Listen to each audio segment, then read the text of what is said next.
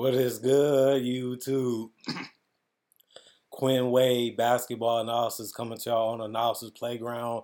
We're gonna talk about the Phoenix Suns defeating the Golden State Warriors the set for the second time this season. It's unfortunate. It happens. But we're gonna talk about the Warriors particularly because I feel like Phoenix have been pretty good for the most part. They're seven and one at home and they're nine and five in general as a record. They are tied for second in the Western Conference, and they only one game away from being the best team in the West again. After coming off a little bit of a slump, um, because they're still missing Chris Paul, they was able to beat some tough competition and show that they still can, you know, be a great team. Remember, this team was a playing team without Chris Paul. They just need guys to step up like Mikal Bridges, like DeAndre Ayton, and like Devin Booker to make up that difference.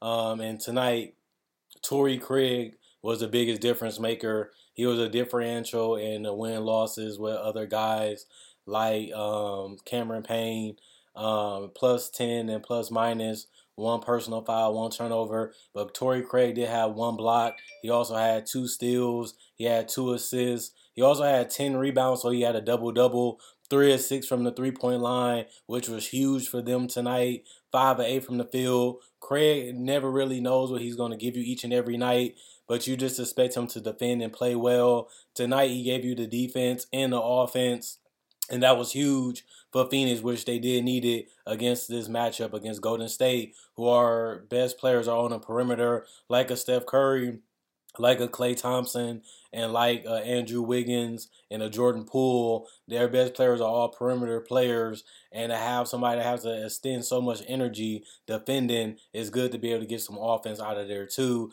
And the fact that he didn't get in foul trouble helped too, because he only had one personal foul total. Mikal Bridges played 42 minutes. They really used and abused Mikal Bridges. They needed all the energy that he can give them tonight.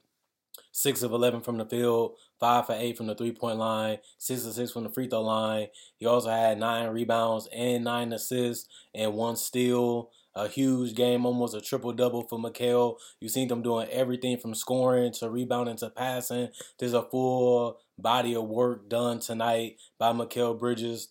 Two turnovers, three personal fouls, plus 23 and plus minus. 23 points total. DeAndre Ayton, 32 minutes, 7 of 14 from the field, which was huge for him tonight. Although he only had 14 points, he did shoot 50% from the field, 7 rebounds, 2 assists, 4 pers- 4 turnovers, 3 personal fouls, plus 16 and plus minus. Cameron Payne had 29 points as a starter tonight, 33 minutes, 9 of 17 from the field, which was above 50%. Um, six of ten from the three point line, five of six from the free throw line. He also had three rebounds, seven assists, one block, two turnovers, five personal fouls. Was a plus eleven and plus minus. Devin Booker had a huge night from the free throw line, 9 of 9 from the free throw line, 2 of 5 from the three point line, 8 of 17 from the field. He also had two rebounds. He had 9 assists, getting into his playmaking, along with Mikal Bridges, along with Cameron Payne, help facilitating, keeping the ball moving, feeding off each other, and playing together and playing the right way, which was done tonight, which they needed to do to overcome having a guy like Chris Paul out, somebody got to do the facilitation. And I feel like all the guys stepped up in that role, even DeAndre Ayton and Torrey Craig cut and set good screens so guys can get open all night. Three blocks, three turnovers, two personal fouls, plus six and plus minus, 27 points. Wainright had three points, negative four and plus minus. Uh, one or two from the three point line, one or one, one or two from the field. Josh Okogie, zero from two from the field goal, or one from the three point line.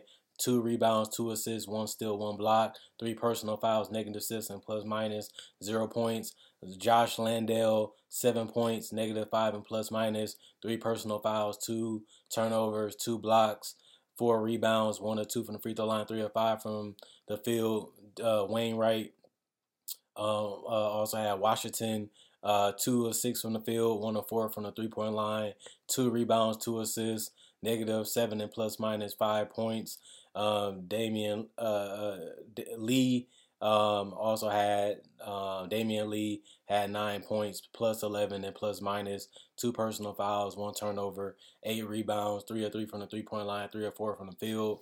Um, the team shot 51% from the field. You can't have that if you're the Golden State Warriors and trying to win this game. 50% from the field, 52% from three, and 84% from the free throw line. Personal fouls have 22 total for the Suns. They had 15 turnovers, 8 blocks, and 5 steals. When you look at the Golden State Warriors, they ended up shooting 45% from the field, which is decent, 42% from three, which is great, and 100% from the free throw line, 17 to 17. But they had 17 turnovers. They didn't get a lot of blocks. They didn't get a lot of steals. And they also had 23 personal fouls. But overall, they just didn't defend well. They gave up a lot of high percentage shots, whether it was transition, whether it was layups and dunks, or whether it was spot up three point attempts. They gave up a lot of easy comfort zone shots, and then the confidence of the Suns just rolled high after that, and they was able to make everything um, from that point on. Just because they seen the basket go in a little bit too much, more than what you would like. Nine points for Draymond Green, negative 19 and plus minus. Two personal fouls, three turnovers, three steals, eight assists, two rebounds, two or two from the free throw line, one or one from the three point line, three or three from the field. Um, Andrew Wiggins, 32 minutes, five or 11 from the field, four or six from the three point line, two rebounds, one assist, three turnovers, four personal fouls, negative 13 and plus minus 14 points. Kevon Looney, 10 points, negative 11 and plus minus one block, two assists, eight rebounds. Also had shot five or six, five or six from the field.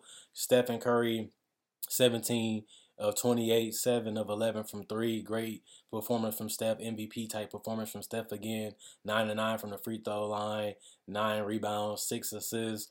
Also had one block three turnovers, one personal foul, negative 14 and plus minus. And he had a 50 ball, even though they lost decisively in this game. And Klay Thompson, another decent game, 19 points, 6 of 17 from the field, 3 of 9 from 3, 4 of 4 from the free throw line, 5 rebounds, 2 assists, 3 turnovers, 5 personal fouls, and a negative 8 and plus minus. Green has 17 minutes, so 1 of 7 from the field, 0 of 2 for him. Also, Lamb had Anthony Lamb had 24 minutes, three of seven from the field, one of four from the three point line, seven rebounds, one assist, two steals, three turnovers, one personal foul, negative three and plus minus, seven points. Donte DiVincenzo 19, 19 minutes, two of seven from the field, two of five from three, two rebounds, three assists, six points, plus two and plus minus, one personal foul. Jordan Poole didn't really do anything tonight. In 27 minutes, he was 0 of 5 from the field, 0 of 3 from the three point line, two rebounds, eight assists, which was decent, but considering the fact that they lost and never really gained control of the lead after the first quarter, they got outscored 33 to 36, 32 to 36, 24 to 31, and 30 to 27, only winning the fourth quarter. But by then, the lead was so insurmountable that the game was already over. It didn't really make much of a difference.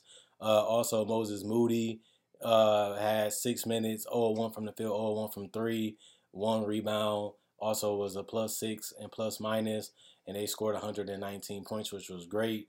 Overall, you just hate the lack of effort that the the Warriors bench have outside of Jordan Poole. You feel like DiVincenzo was a great acquisition to have a guy that's athletic and mobile that can play a combo guard type position. You just expect more out of him. He had a huge upside. I liked him with Milwaukee Bucks. I feel like if his jump shot was more consistent, he'd be a great threat. Never really materialized into anything or much.